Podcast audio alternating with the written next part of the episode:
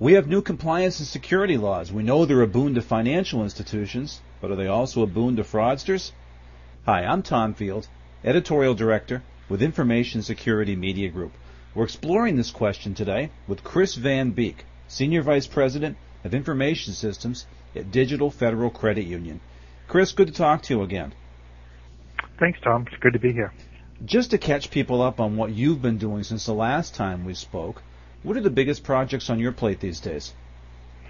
Well, you know, in terms of, of projects, there's a wide variety of categories. I mean, they kind of fall into some basic buckets, but I mean, everything from infrastructure upgrades, which is kind of just on that ongoing battle as it relates to um, securing networks, securing our infrastructure, and kind of always raising the bar as it relates to um, kind of being ahead of the fraudsters and ahead of threats that may, may uh, be, a, be cause of to risk for the credit union.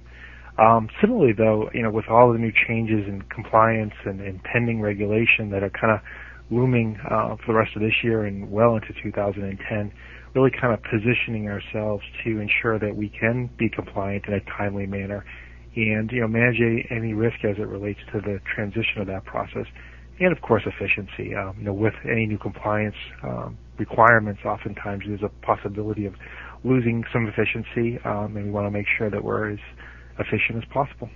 Now, Chris, you raised an interesting point, which is how some of these new compliance regulations and security laws may actually be doing a favor to the fraudsters. I'd love you to, to expand upon that and explain what you mean. Well, it, there's a, there's a couple of different ways of looking at it, and, and you know, kind of on the most basic level, um, you know, almost from a technology level that anytime you introduce uh, changes to the system, there's a number of risks associated with that. The risk can be can be something as simple as um, you know during an upgrade time or maintenance window uh, that you need to make changes to a system. Um, during that time, oftentimes systems are in store and forward modes or or in some kind of hybrid mode that makes them a little bit more vulnerable than they typically would be. But that's not really where the real risk is. That's just kind of one of the obvious ones some of the real risk is is the changes themselves. And again, you could describe those in a couple of different categories.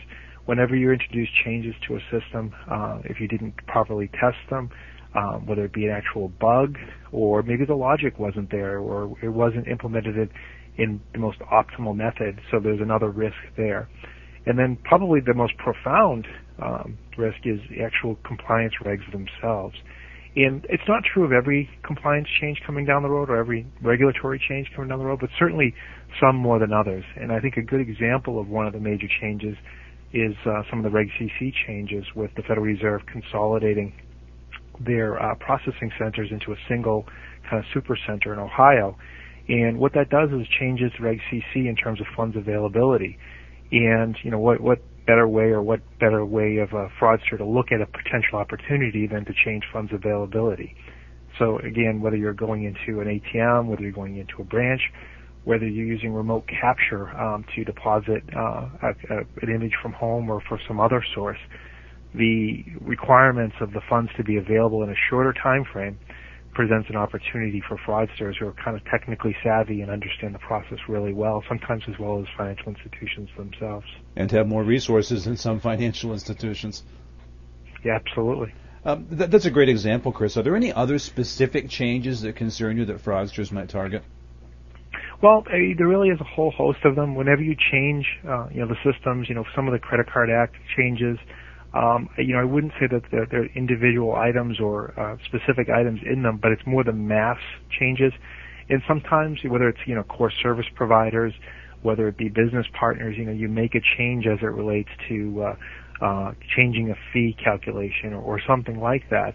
And oftentimes the systems don't talk um, the same way they had prior to the upgrade.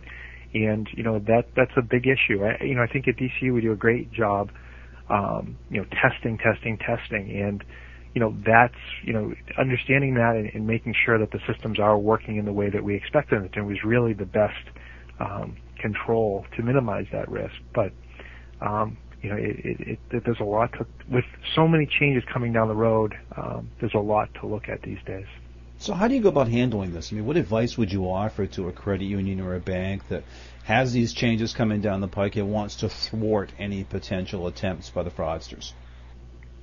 Well, I, I think it falls into again a couple of different schools of thought. I think first and foremost to understand the changes. And I, when I say understand the changes, I mean it both in terms of the regulatory requirements, you know, the, what the, what the change is, um, but also what that means in terms of technology, what that terms it mean, means in terms of process. And sometimes there can be a disconnect there because, you know, a lot of financial institutions depend upon a core service provider or an outsourced solution. And with when you have regulatory changes, oftentimes, you know, one core system might interpret a regulatory change a little bit different than another core system. So if you understand and have your own interpretation of the regulation from your from your financial institution's perspective, you want to make sure your interpretation fits in with your core service provider or any other provider that might be, you know, sharing information as it relates to that particular compliance topic. That make sense? It, it does, Chris. So just to switch gears a little bit here, you talked up front about fraud in general, and I'm curious. I'm hearing today about new attempts at skimming that are hitting ATMs, and that's got a lot of institutions concerned. What are the areas of fraud that you're particularly concerned about as we're going into 2010? Well, you know, in terms of that, it's a great question, and it really, in going to 2010, I don't see anything that's a major revolution. I, I think that you know what you almost see is waves, um, you know, whether it be skimming, um, credit card fraud, um, identity theft in general, and you seem to see waves, and, and it, you know, it's, it's sad, but it's almost you can see a little bit of a tick up, uh, uptick in, in fraud claims, whether it be you know credit card chargebacks or um, member inquiries or whatever it might be, and then you know whether it's a week, a month, two months um, oftentimes you'll you'll hear that you know there was a large retailer that had some kind of financial compromise, and you know you can almost anticipate that these days because it's gotten to be so kind of so relatively frequent. For 2010, I, I don't see a massive amount of change in terms of the risk.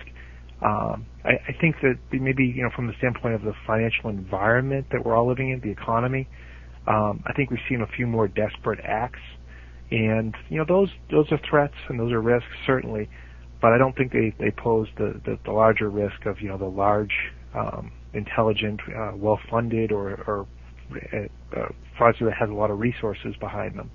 And I think that threat's there. It has been there for a number of years, and will continue, and maybe even modestly increase in 2010.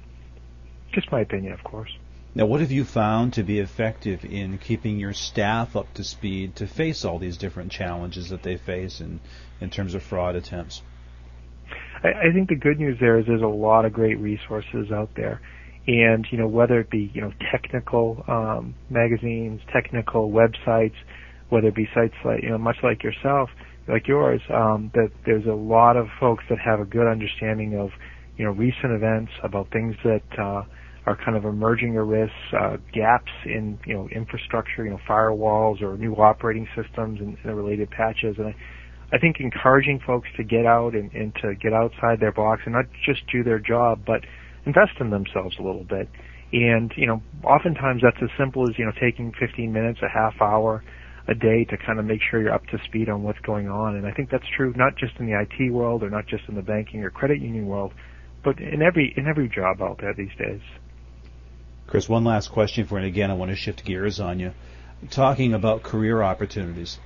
If you were to advise someone that would be starting or restarting an information security career in financial services in 2010, where would you advise them to start? Well, I'd start out by saying that uh, you know the timing is still great. I mean, a lot of folks are talking about you know the economy and, and the lack of jobs and such, and this uh, area, whether it be specifically uh, information security, or maybe information security with a little bit of a compliance tone. Um, you know, if that's if that's your skill set, I mean, I don't think the time has ever been ever been better. Um, you know, in terms of recommendations, I think you know getting certifications, getting recognition, being able to somehow um, solidify your skill set and, and whether you know through some form of designation, it just makes it easier for you to stand out a little bit um, compared to maybe someone else who doesn't have a certification. But you know, bottom line, you know, I look at things in really, really simple terms. If you have a, an information security professional uh, that has a solid background, that has you know the educations and skill set, and you know is willing to you know be an athlete but play a variety of positions, I think that's where it's at these days. You know, we're all looking for efficiencies. We're all looking to to do more with less, and an information security professional that's willing to wear, uh, you know, a couple of different hats and, and maybe handle a couple of special projects um, in you know balancing a variety of duties. Those are the folks who are in the highest demand these days, at least at least from where I see things. Chris, as always, I appreciate your time and your insight. Thanks so much for spending some time with me today. My pleasure. We've been talking with Chris Van Beek of Digital Federal Credit Union. For Information Security Media Group, I'm Tom Field. Thank you very much.